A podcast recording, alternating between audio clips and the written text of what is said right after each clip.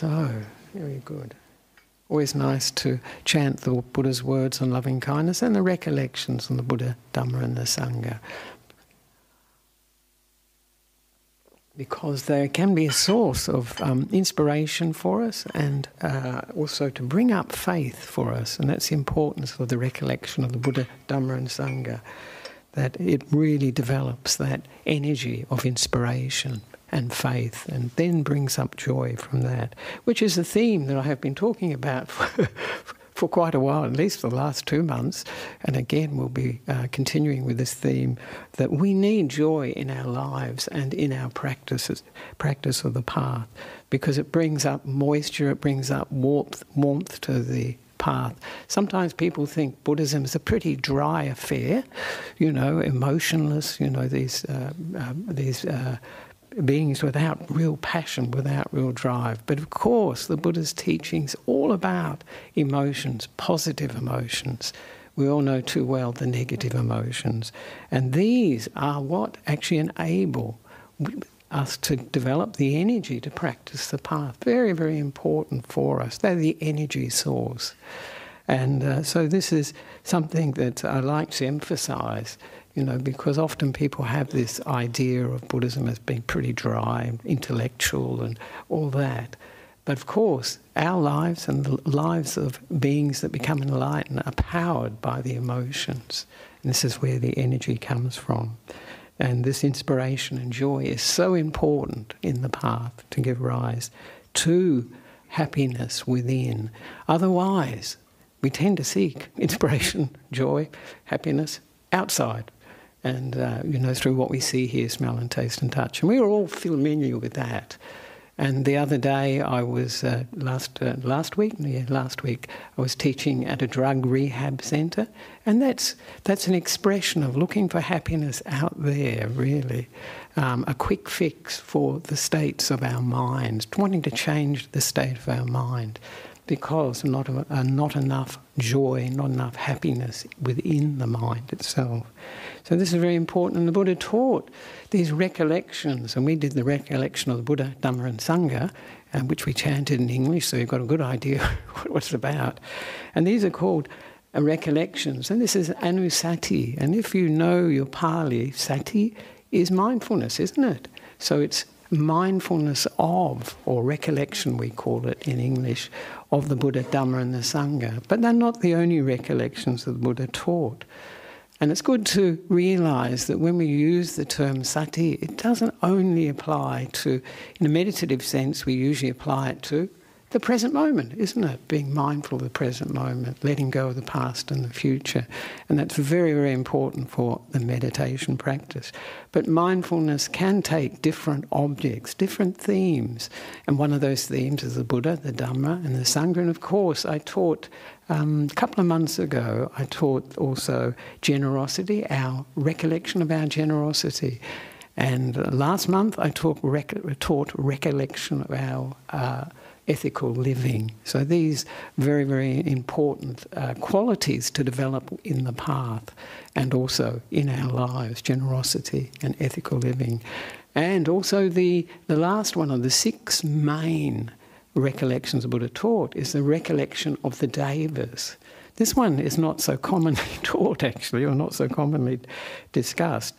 But it's a very, uh, uh, it's, it's part of those six main ones. So it's something I thought we could focus on today.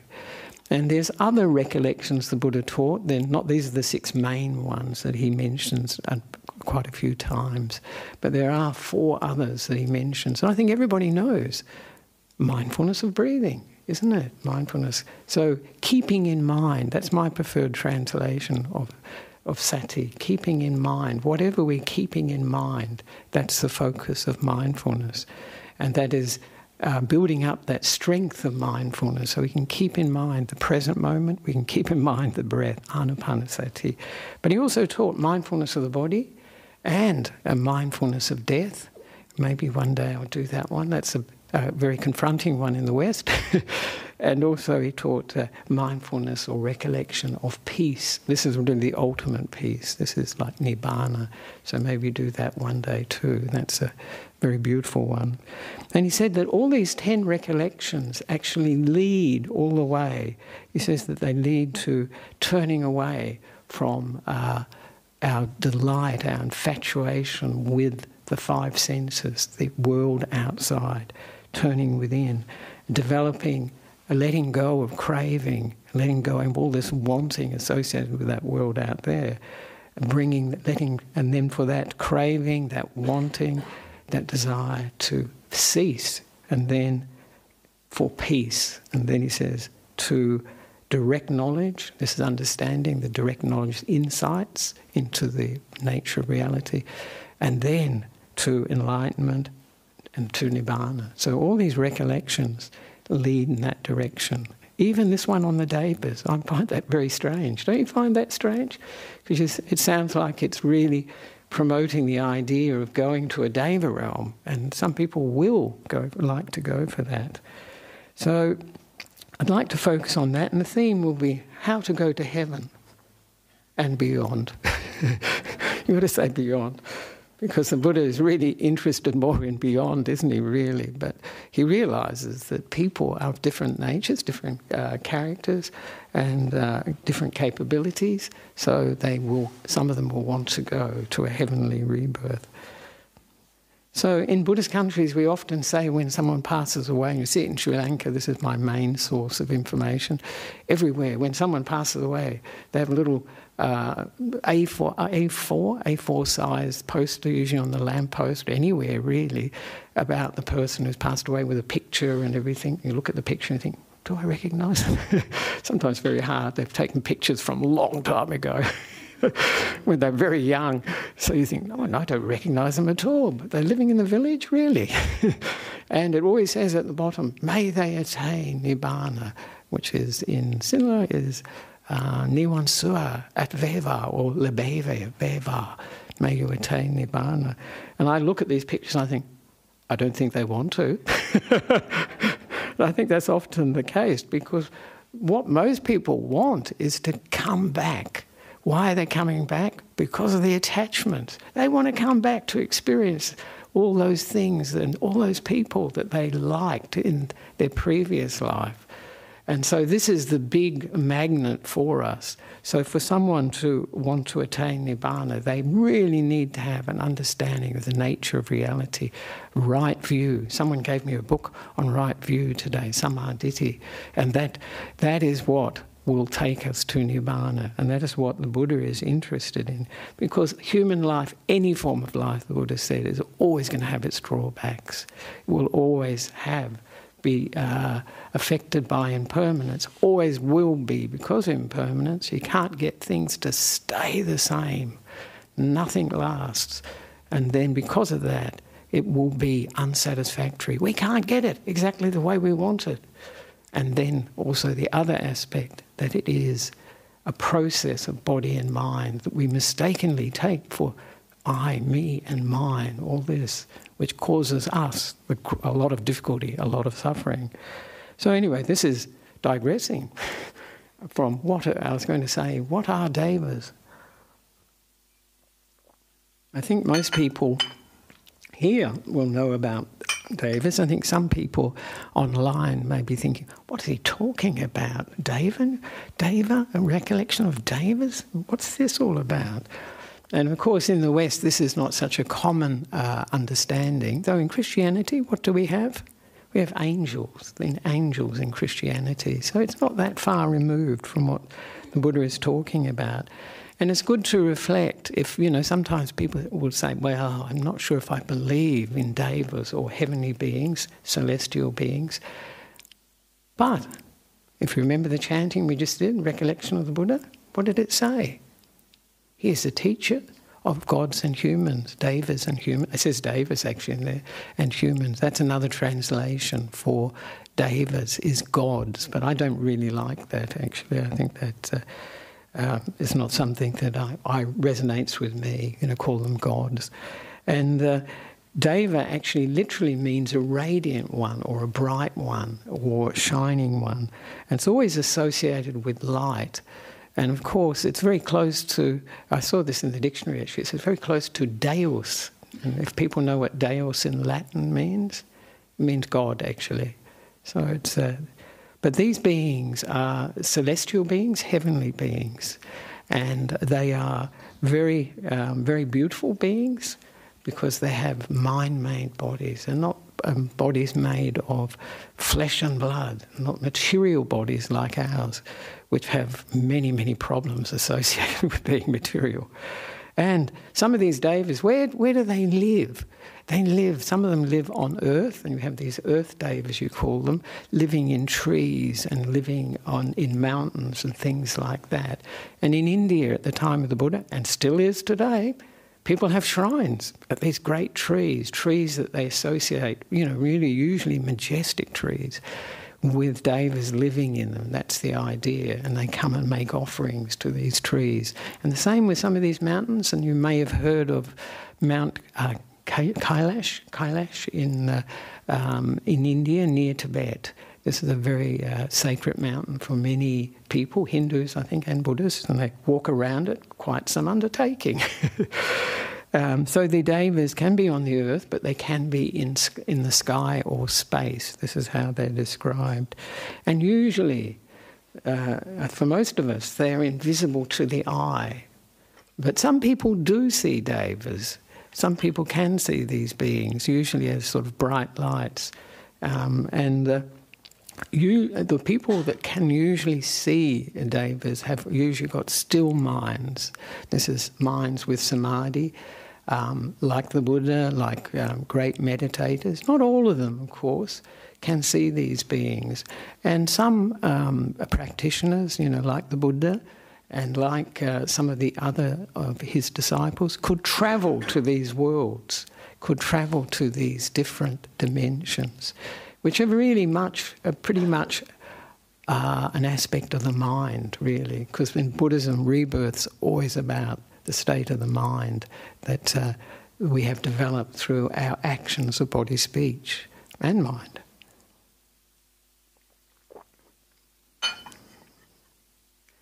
So, and not only this is, I think actually it's quite an interesting subject, isn't it? Devas, you know, people are sort of interested in. Some people want to dismiss it, but it is actually quite.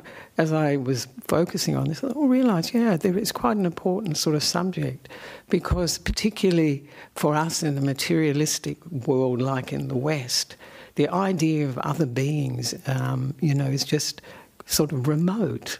We find it hard to believe. And you know, this is why I, I'm often very happy when people have ghost experiences, because it really suggests that, oh yeah, there are other dimensions of life going on. You know, that ghost, for instance, quite close to our experience, our lives, really. And uh, it, so it opens the mind up to that, as does when people you hear about near death experiences where people almost pass away and then come back. And they realize, yeah, there's another dimension. And so this opens up the world to us in a, a very important way and opens up the more of the perspective of what the Buddha experienced and taught. So this is uh, something that this recollection of the Devas can help us with. And also, they have immensely long lifespans, immensely long, much, much longer than ours. And there are stories where a person passed away as a deva, became, was born as a human being, and returned to the deva realm in the afternoon, the same day in that deva realm. And they had lived to about 80 or something like that. So it just shows you the time span for these beings is very, very great. And also, uh, they, because of that, they say the Devas can think that they live forever. and of course, in many religions, the idea of heaven, isn't it? Is it like a, a permanent, a forever experience? And of course, the Buddha uh, taught the Devas no, this is a temporary experience. You will pass away from this life and then take another life. You continue in this journey through samsara until one understands the teachings and then finds the exit. But not many uh, teachings actually show the exit from uh, samsara. And so they beings continue on in samsara. In a heavenly existence, great, great while that lasts. But if you're reborn and as a human being after being a deva, wow, it must be so so much suffering. I think each and every one of us has met people who you think they're very ethereal. they sort of come from another place. You know, they're very, and that's where I often think of some people as being coming from a deva life. And also that uh, uh, sometimes you see it when, uh, for instance, I go on alms round in uh, Thailand and in Sri Lanka, and you see this incredible energy in the eyes, brightness in the eyes, twinkle in the eyes. And I think, wow, a bit like a deva. so these worlds, as you've gathered, are very, very pleasant and enjoyable. Nevertheless, some of these devas have seen the Dhamma, and uh, the Buddha mentions that the king of the devas, Sakka, had seen the Dhamma. He was a stream enterer. But obviously, most of them are quite enjoying their experience there and therefore probably not focusing on the teachings very much. And the important thing is that most of these Deva realms are based on the five senses. Even though they don't have a body, they have the five senses. And they're not hampered by material, the materiality of our world. So, this experience of the five senses seeing, hearing, smelling, tasting, and touching can be so much more beautiful, exquisite, and have less um, drawbacks uh, than our human experience. But, and I think this is the, I can see people interested in this, this is the interesting thing. Devas are uh, often, they're sort of powerful beings uh, beings that have got, uh, are able to benefit human beings, help human beings, and protect human beings. And this is the aspect that really draws people um, because they, they, uh, um, they want some sort of assistance, some sort of help in their lives. And it's very much like the idea of guardian angels. You've heard of guardian angels? And I think even in New Age, they have this idea of uh, guardian beings that uh, look after us in difficult situations. And I think many people have had experiences where unusual things have happened that they, you know, can't account for, and will think of, you know, something like a deva, a heavenly being, some some being that intervened. And I, one of the stories I quite like, and I'm just trying to remember it from when Ajahn Chah, famous uh, Thai meditation teacher, great meditation teacher, was establishing his, founding his monastery in northeast Thailand. It was near his home village. This is Wat Pa Pong. And they, the first night, evidently, they were uh, gathering for chanting and, uh, you know, to dedicate the monastery. And this bright light went from one end of the monastery to the other end of the monastery, and then from one side to the other side, more or less the, exactly the, uh, the, the property that was the monastery. And all the, uh, the lay people that were there, they were very excited. and they were all saying, Oh, Devas, Devas, Devas. Ajahn Chah, what is this? What is this? And he said, It's not sure. Because our explanation of these events, or whatever we experience, can be quite faulty, actually. But I think that was good because he wasn't putting a lot of emphasis on that, you know, so that uh, people, uh, as as people in Buddhist countries often do these days, if they, you know, the how many people here have seen these um, photos with orbs of light and everything, and people get very taken up with that. Used to be quite a thing a few years ago. It only seems to have happened since digital cameras came, came into existence. I've got my doubts. But it may well be that there's something catching something, who knows? but people like it. And when we chant too, the Sri Lankans will know this Akasata Chabumata Deva Naga Mahindika Punyang Tang Anumoditva Chirang Rakantu Sasana, etc. And it's calling on the, these beings of the earth and the sky, great beings, great powerful beings, to help uh, protect, in this case, protect the, the, Buddha, the, teachings of the Buddha. And the Buddha mentions it in the Ratana Sutta too, to encourages the Devas to protect human beings. So, in Buddhist countries, you often have shrines to the devas. And in Sri Lanka, I know Sri Lanka more than Thailand and Burma, they do. They have these devaliyas and they're for the, the devas. And people go there. Very interesting process. What they do is they go to the Buddhist section of that shrine, make merit, do something good, make an offering, and then dedicate the merit that they've made from that at the Devaliya, at the Deva shrine, to, to give to the Devas. And the most famous place, Kataragama in Sri Lanka. Very interesting. I know, I heard a story that uh, Bhante G, Bhante Gunaratana, he went to Sri Lanka one time with a group of pilgrims, pilgrims in a bus, and they went, wanted to go to Kataragama, this Devaliya, this Deva shrine. He refused to get out of the bus. Obviously, he, and, and some Buddhists in Sri Lanka are like that too. They say, no, that's not Buddhism. But people go there and they ask for favours, don't they? And, uh, and uh, they often say, well, if, if this happens, I will give this, I'll do that. And some of the, some of the things very, um, very uh, wholesome sorts of things to do. So it's not, not entirely without this good aspect, I think. And of course, as I mentioned, this is, this is important uh, as part of the realms of existence that the Buddha talks about. And this is 30, there are 31 realms, so this is quite a lot. I won't go into the realms of existence, otherwise, we'll be here till tea time or lunchtime talking about the different realms of existence. So,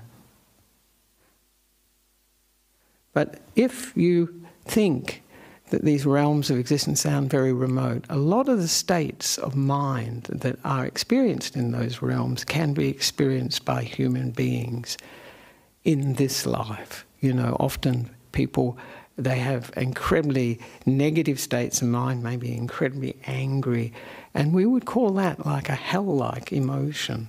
And, and this gives us a taste of these different realms of existence. The same, you know, people can have a lot of loving kindness, a lot of metta, a lot of compassion, and they just feel like they're almost like a heavenly being. They're so positive and so uh, so uh, uplifting, actually. So this is where actually we can get a taste of these states. If you find it difficult to believe that there are these other dimensions uh, around, and of course. If we want to develop these uh, heavenly abidings, this is what we chanted this morning, um, that the, from the Metta Sutta, one should sustain this recollection. This is said to be the sublime abiding. There's a heavenly existence while we have that metta. So we get a taste of it. And of course, you know, the deep meditations, and these are like the jhanas when the mind is totally still, totally joyful, absorbed in joy and bliss, and one pointed these are heavenly states for sure, and the, actually the Buddha actually calls them uh, a taste of nibbana, the taste of enlightenment.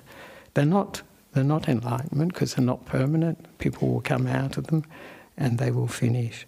So this is um, uh, important part of the of, of uh, how we can experience these emotions, and it's important to realize these devas too don't you may think that devas or angels or whatever you like to call them, heavenly beings, are totally pure, but they're not. They still have defilements.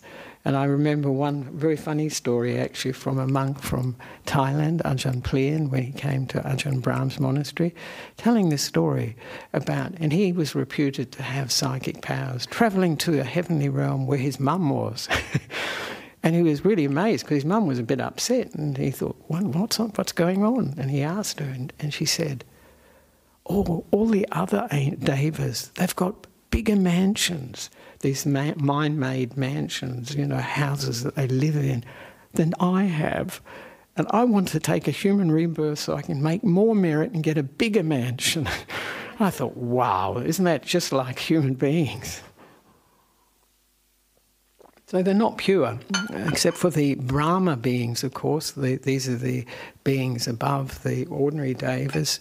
they are based, their experience of life is based on the four jhanas. So their minds are, are, very pure while they're in that state. Because to enter jhana, you have to give up this uh, desire, you have to give up ill will, and just have a very pure mind. So this is, uh, but this is a, these are very high beings based on these very deep states of meditation. So, how do we practice the recollection of the day? I think everybody's really, really interested now. how do I get there? I, anyway, I'll, mention that later. But uh, there is this uh, recollection of the day, and this is how the Buddha taught it. And it was asked by Mahanama, his cousin. He asked him, uh, he asked the Buddha, he said, uh, we, we have various engagements. How should we dwell, a blessed one? It sounds like he's talking about states of mind that they dwell in, actually. He says, Bhante, with all our various engagements, how should we dwell? And then the Buddha teaches the recollection of the Buddha Dhamma Sangha, a recollection of virtue, generosity, and now the Devas. And this Mahanama, he, he, Buddha taught these to him on a number of occasions, it seems. And he seems to have had quite a few pro- problems, I think. They say he was a stream enterer, but one time he came to the Buddha and said, You know, I still have the uh, three defilement, root defilements of, uh, we say, greed, hatred, and delusion, selfish desire, aversion, and delusion or confusion. How can I overcome them? And the Buddha says, the deep meditations, the jhanas. You can abandon them temporarily. So he seems to have had his fair share of problems, and he was, seemed to need this encouragement and uplift that these recollections are aimed at. And you'll see from the description of the Buddha gives where they lead. They lead to samadhi, the mind coming together. And uh, he says to uh, Mahanama, you should recollect the deities thus. There are devas ruled by the four great kings, the Tavatimsa devas, Yama devas, Tusita devas, devas who delight in creation, devas who control what is created by others, devas of the Brahma company, and devas still higher than that. And so these are all deva realms within uh, the Buddhist cosmology. You don't have to be too concerned with with the uh, with them. It's obviously like a hierarchy. It's getting higher and higher, and the, the length of their lives will be getting greater, and also the, the degree of power uh, is also increasing. So this is. Um, this is the description of what the devas, the devas worlds, and um, and then the Buddha continues there exists, and this is how he says that uh, um, the, the uh, Mahanama should think, there exists in me too such faith as those Devas possessed, because of which they passed away here, they were, were reborn there. There exists in me such virtuous behaviour. There exists in me such learning, such generosity, such wisdom as those Devas possessed, because of which when they passed away here, they were born there. And of course, very interesting with that description. So, this is talking about five core qualities which are um, invaluable for the path, the whole path. And of course, this faith, this virtue, this learning, this generosity, and this wisdom. They, they can take us to the end of the path as well. So these are qualities. The, the point of this is uh, do we, how much of them do we need? this is what everybody says. Well, how much do you need? It's like, uh, yes, it's like uh, Ajahn Chah was asked, well, you know, how much samadhi do you need? How much one pointedness of mind do you need to develop wisdom, to develop insight? And his answer, enough. That's wise, isn't it? Because it's going to vary with each of us. So any of these, it sounds like, will take us there. I don't think, uh, from the reading of it, uh, that we. I don't think we need all of them. But if we have all of them in some degree, that would be obviously bonus, bonus, definitely.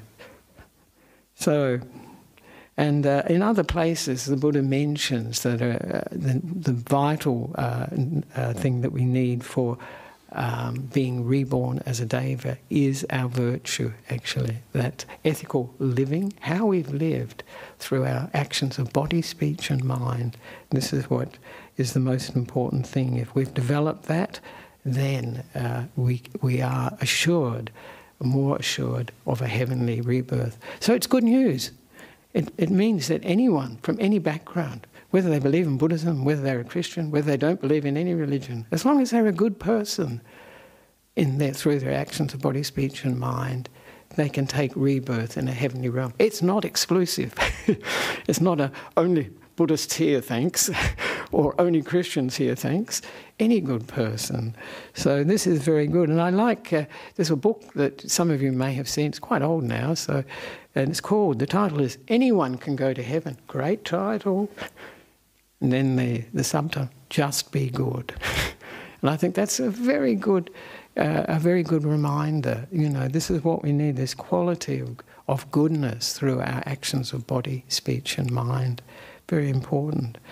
And so um, then the Buddha continues, when a noble disciple recollects the faith, virtue, uh, the recollects the faith, virtuous behaviour, learning, generosity, and wisdom in themselves and in those devas, on that occasion their mind is not obsessed by lust, hatred, or delusion, the three root defilements. There's lots of branches off those three, many subdivisions. On that occasion, their mind is simply straight, based on the devas. It's not distorted by the defilements. This is what distorts them greed, hatred, and delusion they shape what we see. They, they, they bend the mind. And so in this case, the mind is free of those negative, defi- those defilements, and so it's straight.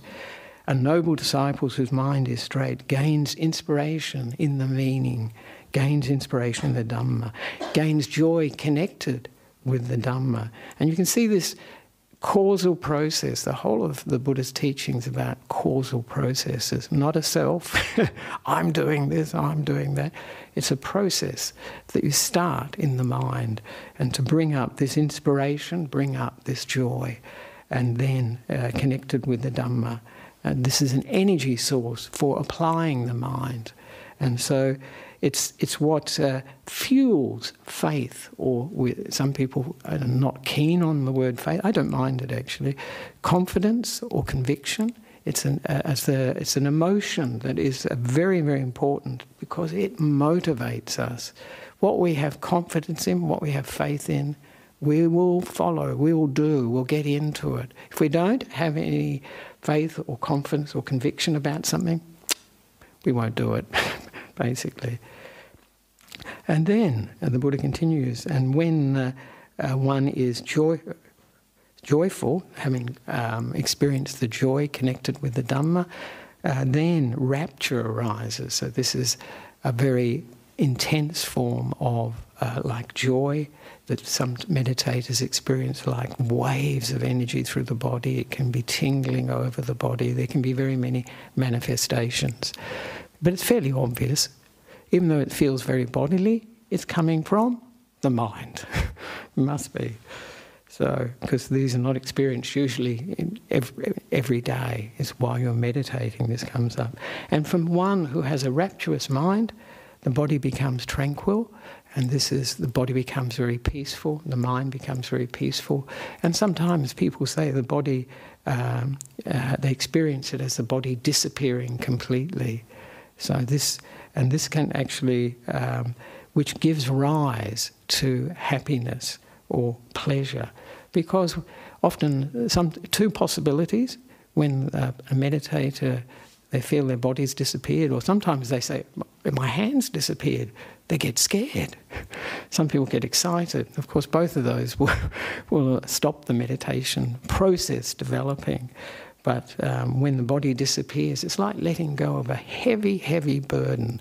Like people who have these out of body experiences. They usually complain when they come back. They say, Oh, it was so heavy when I got into this body again. We're so used to it, we don't notice, except when we get old. Then we, we really notice that the body is quite, quite a heavy uh, thing to, to um, you know, be taking with us, dragging us around. And for one who uh, is tranquil, the body feels pleasure or happiness. For one feeling pleasure, the mind becomes concentrated or becomes comes together, comes together, one pointed. Ajahn Brahm uses stillness. And of course, this is the stillness is a very, very joyful, um, uh, uh, blissful experience in itself. But the point of it is in the process of becoming one pointed, we've let go of all the negative stuff, so the mind is very pure. We've let go of the five sense world for a short time if it's going into jhana, this deep meditation. And so the mind, when it comes out of that experience, is really ready to see things differently. It's not going to be distorted by you know, greed, hatred, and delusion, all the other defilements, all the hindrances to meditation and life. It will have this purity, this steadiness, and it'll have enormous focus, which can lead to the breakthrough, to insight. So it's a very important state to have to some degree. There's always a great debate how much samadhi do you need? Like I mentioned, enough. And and it says, uh, the Buddha continues, Mahanama, you should develop this recollection of the deities while walking, standing, sitting, and lying down. Very interesting, isn't it? It's 24 7. And uh, particularly if you if the it became very um, very very peaceful, one would have to sit down because if if one uh, the mind comes together, you lose um, awareness of the five senses. Well, who knows what could happen? You walk into a tree, body could. So I think as the, the, the meditation is developing, one would tend to, to sit down, to have a very steady posture, somewhere, something that we could uh, put the body in a, a, posture where it can experience deeper and deeper states of um, this uh, joy and bliss. And this is a very interesting thing he says, and I think this is very relevant to everyone, particularly to the lay community, you should develop it while engaged in work. I don't think you can go right to samadhi while you're working, but you can certainly bring up joy in the mind and while living at home in a house full of children. Now that sounds, sounds very homely, doesn't it? So that's quite amazing. So, do you think that the Buddha is actually encouraging Mahanama to take a Deva rebirth, to, to be reborn as a heavenly being? Sounds like it a bit, doesn't it? And I don't think he is. But the, the Buddha, as I mentioned, rec- recognized that many people have different cap- capabilities, and uh, of course, that will depend very largely on their understanding of the Buddha's teaching, for sure, and their attachments and their defilements. You know, if they understand the nature of reality, which is what the Buddha's teaching is pointing at, um, they uh, will not will not seek to be reborn as a deva or wish to be. But it's important. The Buddha gave gradual instructions to people, recognizing these differences in people. And he often taught the 10 courses of wholesome action and unwholesome action. That's important.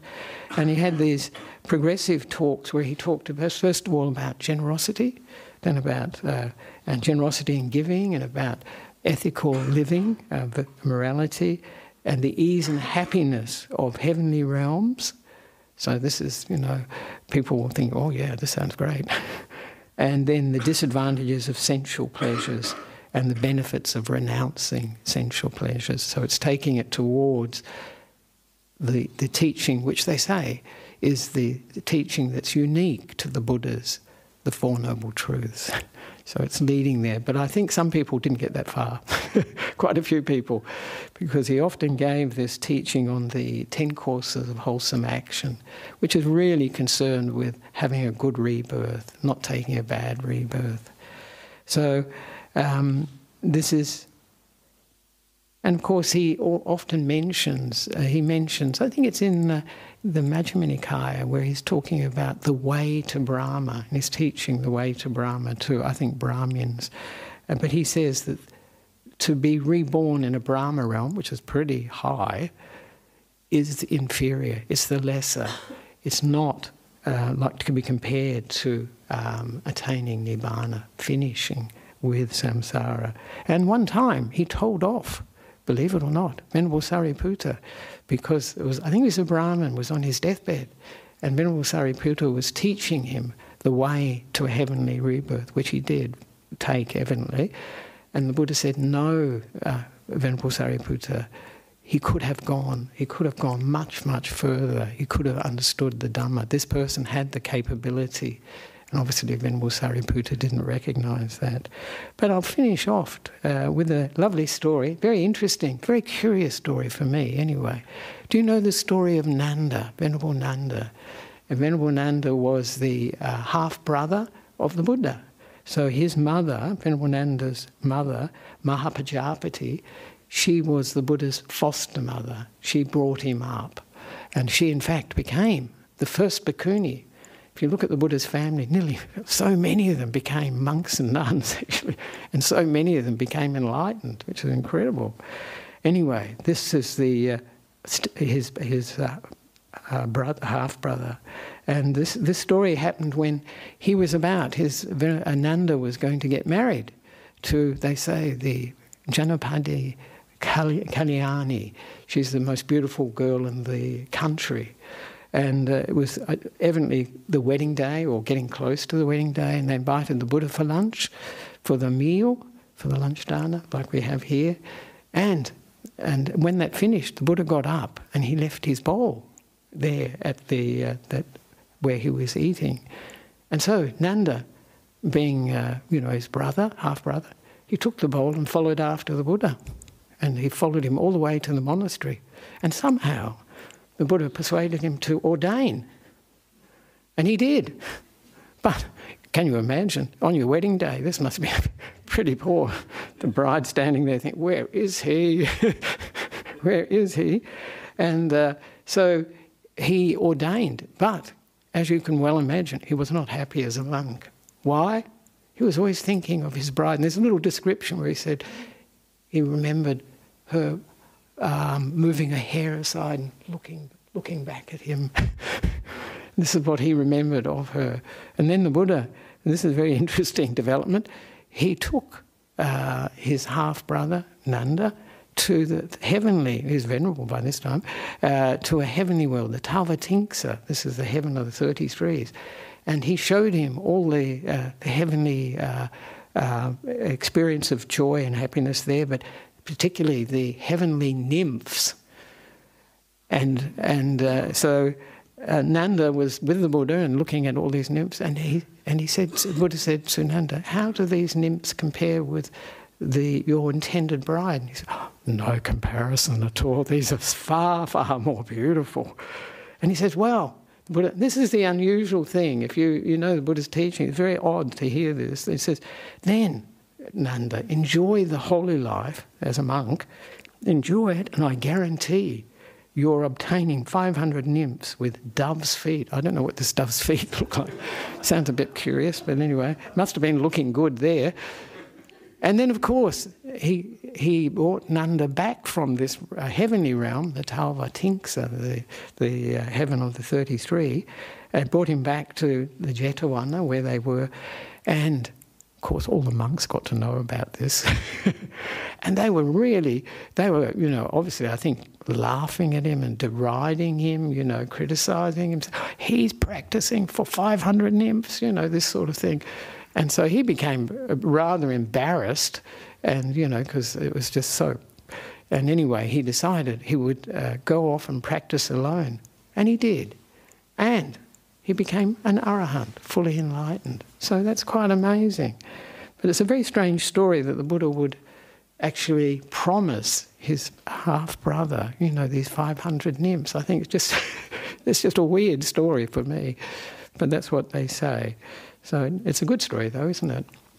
So, anyway, so now I thought just uh, maybe a few minutes, because this is a recollection. So we could just do a short recollection for ourselves uh, and see how it works or not.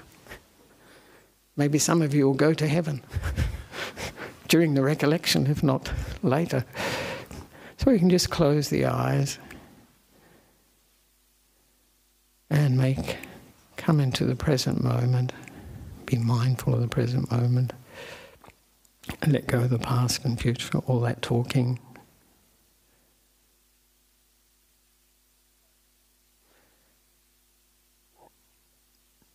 And make the body, um, adjust the body to be comfortable and to scan the body from the top of the head to the toes, just to make it re- relaxed, easy, with this warm, kind attention. So we're comfortable here in the present moment with a relaxed body, balanced body.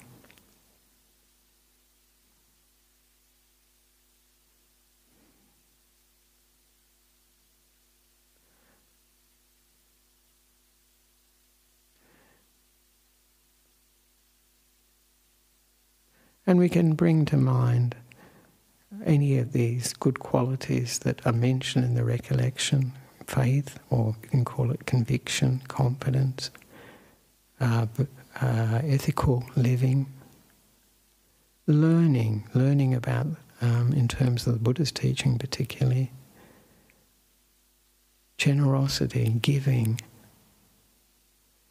and any wisdom or understanding that we feel we've developed just to recollect that we have these qualities, not necessarily all of them. And it's not necessary to judge ourselves or be to, to be negative about our shortcomings, but just to focus on those good qualities.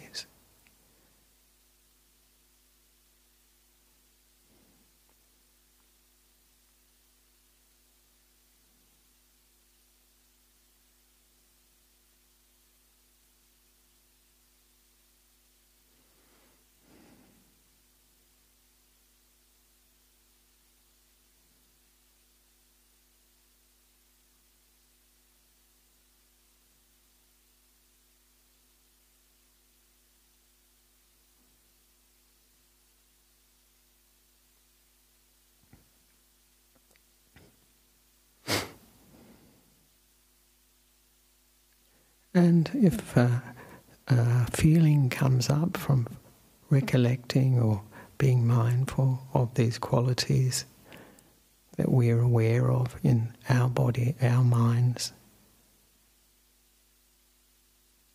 just to be aware of that feeling.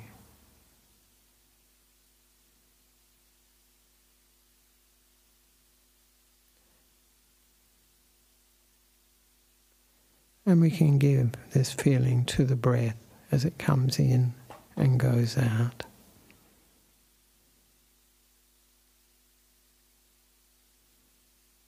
Maybe it's a feeling coming from appreciating our generosity, our ethical living, our understanding, our faith, or any of the other qualities, our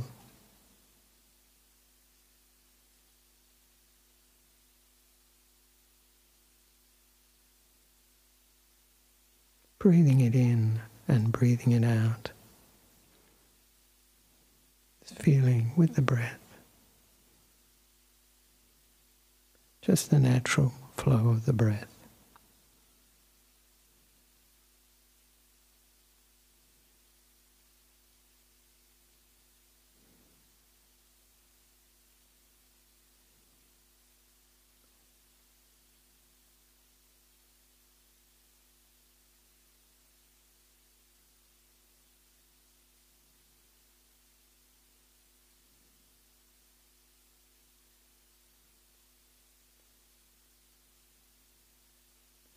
And now we can share whatever we experienced in this short meditation, this feeling, whatever the feeling was, with all the, everyone here and with all beings everywhere.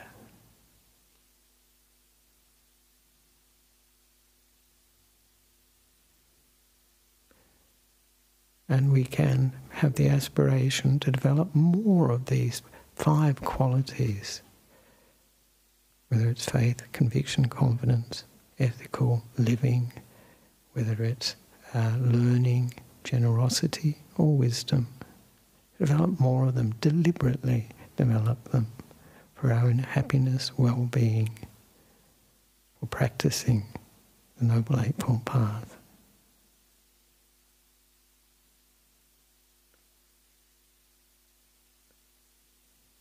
And now we can slowly come out of meditation and move the body.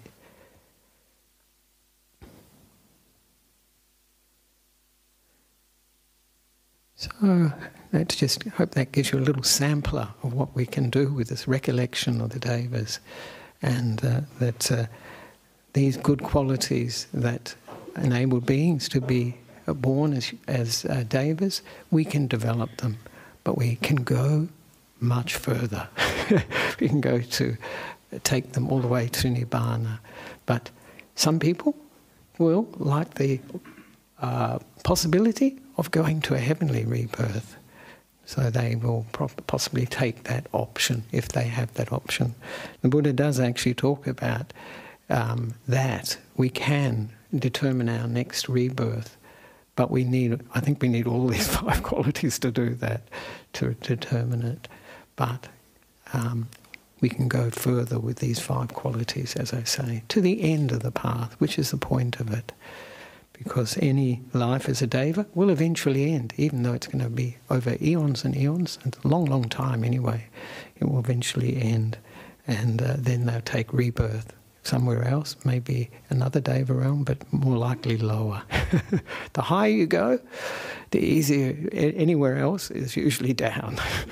So this is this is the point of it. So I'd like to finish there. This is the recollection of the devas, Devanusati. As I mentioned, it's a mindfulness of the devas, a recollection of the devas. So may you use it for developing the path, developing that inspiration, developing that joy, developing faith or conviction, confidence, that that makes the gives uh, our path, the path practice of the path energy, gives our lives energy and gives that sort of warmth and uh, moisture to our practice. So it's not a dry intellectual uh, armchair practice.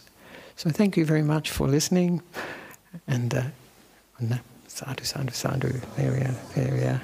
So now time for Q and A. If there are or, or complaints. This is where people say, "Oh, you shouldn't talk about the devas." um, thank you for the talk, Ajahn. Oh, I fine. Very fine, much enjoyed it. Yeah, good, good. Um, you mentioned that the ten courses of wholesome action were generally taught for, uh, you know, for the purpose of a heavenly rebirth and all of that. Yeah, for a good rebirth. Yeah. Would you say they're also a fundamental part of the Eightfold Path as well? The, the ten courses of wholesome action and uh, unwholesome action, yes, definitely, they're definitely core because it's uh, they're focused as the ten courses are focused on the precepts. So there's uh, to see if I remember them all. First of all, not killing, not stealing, uh, no sexual uh, misconduct. There, and then the four of speech, so not lying. And you notice one missing there. not taking alcohol and drugs is not there actually. It's not in the Noble Eightfold Path either. Interesting, and uh, the so there's those three, and then the four of speech are not lying, uh, not divisive speech, not abusive speech, not a gossip. And then there's the three of the mind. So this shows you that sila is not only body uh, to do with our actions or our speech, but it's also the mind, not having really strong states of uh, desire, or call it, could call it envy, jealousy. It's uh, called covetousness, covetousness in English, but who uses that word? I ask you, who uses that word? I don't think so.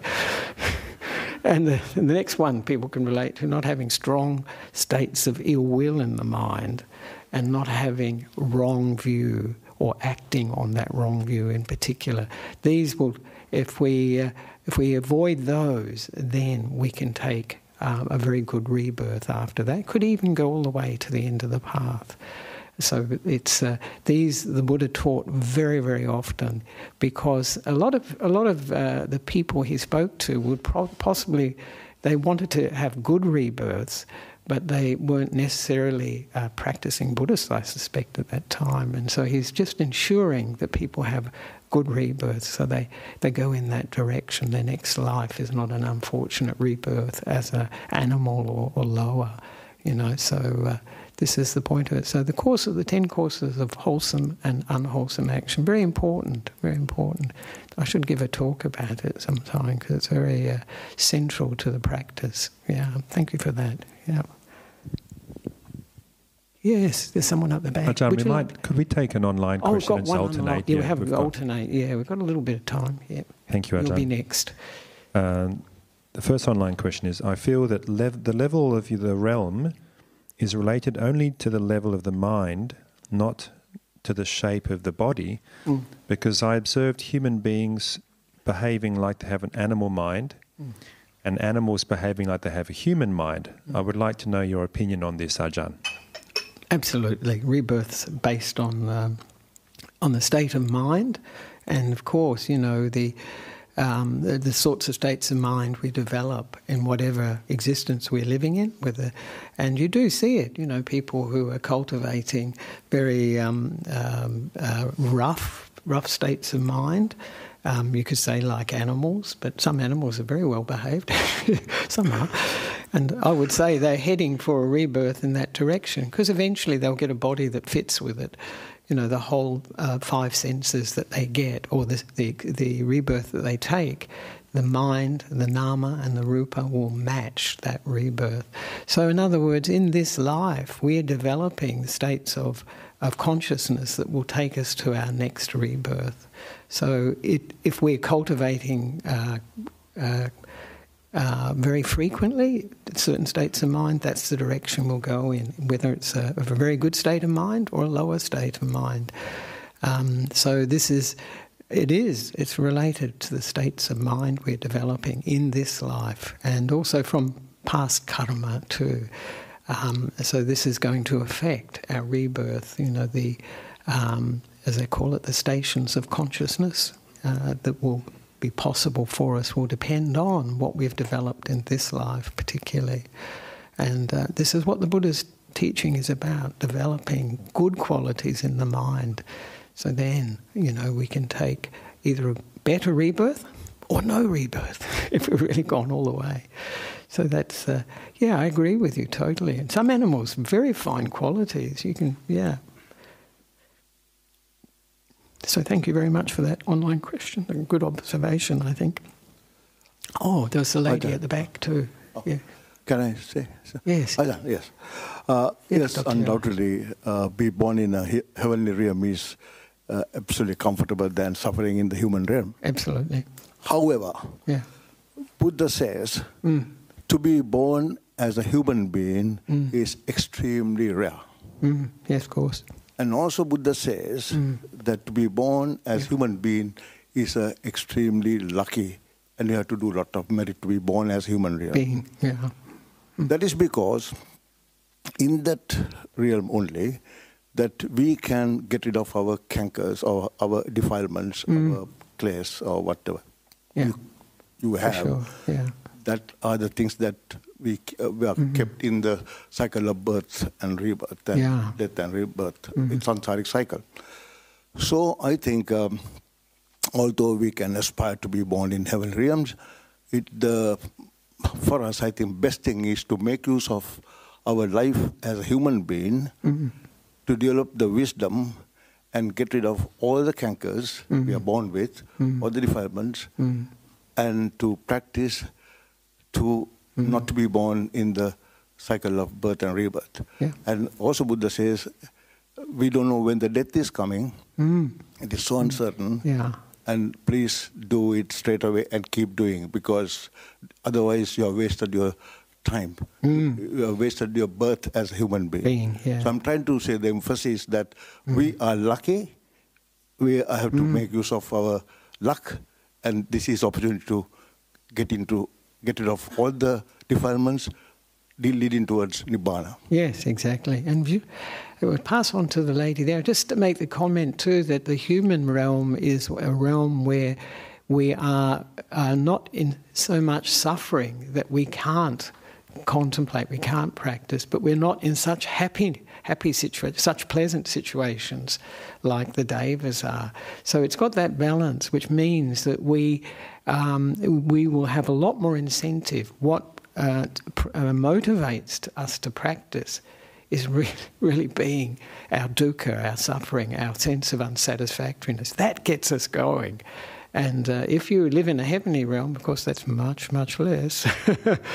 but but there were beings that uh, heavenly beings, they say that um, devas that uh, have achieved states of enlightenment, but it must be much harder in those sorts of realms. Actually, much harder because it's so pleasant. I mean, you know why would you just you know enjoy? Uh, that's what you would imagine many of the devas are doing. So while it lasts. Yes, what was your question? Thank you. Thank you very much for such an eloquent description and. Um, oh. Here we are. Is it on? I'm on. Okay. I hope I'm not too loud now. Thank you so much for such an eloquent description of the heavenly and realm and, and the nature of devas. Mm. There were a couple of points um, mm. in the stories and the examples you gave me that I felt, felt a little bit uh, intrigued and perplexed by. Mm. One of which was that, uh, I agree with you, rather strange story about the nymphs. Yes. 500 nymphs. And yeah. I hope, in a very ecumenical way, it put me in mind of the 99 virgins that some. Oh, other uh, religions. Yes, yes, isn't it? This is bigger. so I, I, wondered if you could perhaps expand on that because I was thinking. Does that apply? Um, are nymphs asexual? Do men and women have nymphs? And what are nymphs? Are they? Yeah, are they exactly not beings? What, what, always, what always bothered me about the ninety nine virgins is who are these women and, and are they not important? Yeah. So no. who are these nymphs and, and yes. therefore just in terms of the five hindrances, for example, yeah. sensuous yeah. desire, yeah. then um, gosh, it must be hard with 500 nymphs flocking around you yeah, to yeah, overcome right. that and yes. get into a, either a jhana state or other state towards enlightenment. So if you could I know it's a technicality, but you're going into this area, so I thought, yeah. good, I've never heard that before. I'd love to hear more about it. Well, I, I think when you realise it's a, a mind made experience, the, the, nymphs will probably be either sex, they could be whatever, you know, is and, and uh, probably appear however one finds attractive.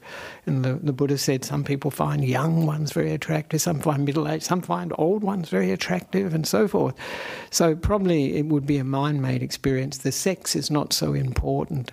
Um, it would it would probably be apply both sides for sure. And when you interestingly enough in the Brahma realms they have no sex. They, they, they say they're not uh, either male or female. Because, in essence, the mind isn't necessarily male or female, it's just the, the uh, conditioning which goes with uh, our minds that will, and having particular bodies that will determine that. So, that's, that's uh, that would be the case. That you know, for uh, Nanda, that was going to be obviously very attractive. These uh, these 500 nymphs, but it does sound it's a very strange story, and to have the Buddha promise it is even stranger. You know, I, I found it very odd because it's so out of keeping with the Buddha. I don't know um, if there's something missing in the story, like he's joking, or or, or, maybe the I was only joking. And interestingly enough, you know, at the end when uh, um, Venerable Ananda becomes an arahant, he comes to the Buddha and he says, "I release you from the from uh, the promise you made." Which is very nice. And the Buddha said, "No matter. I knew in my mind when you became enlightened, and also a deva came and told me too." And so he already knew. And he said, when I knew that, I was released already. But he, you know, so he would take his promise very seriously. But it is, it can sound a bit se- sexist when you when you hear it, hear it in this context. But I think it goes either way. Goes either way actually because it's a mind-made experience. The, the uh, form that um, that one perceives as beautiful can vary according according to one's conditioning. Yeah, so that's yeah, thank you for that question. Interesting, interesting um, question about the nature of uh, gender and uh, sexuality and all that. The higher the realms, the less important it gets. And often people will say in the deep meditation, there's no gender, it's just the mind. And that's, that's the point. You've left all that behind, left the body behind, and all that conditioning. You're one pointed and very, very still, very, very blissful and joyful having left all the baggage, whatever it be, behind. So thank you very much for that. And I think that's, is that it? I think probably. It is um, quarter two, Ajahn, so yeah. we might have to stop now. Yeah, all right. to enable fine. time for lunch dana. So apologies to the people who have asked questions online. We will keep your questions, save them, and see if we can answer them on another occasion soon. Yeah. People are fascinated by the Devas, I think, and they're either fascinated, think, do I really believe in them, or, or this sort of idea. You know, it's quite an interesting area. So, for those who'd like to, we can pay respects to the Buddha, Dhamma, and Sangha, and finish off. And please, if you found that interesting, that recollection, try it at home and uh, see if it brings up that inspiration and joy.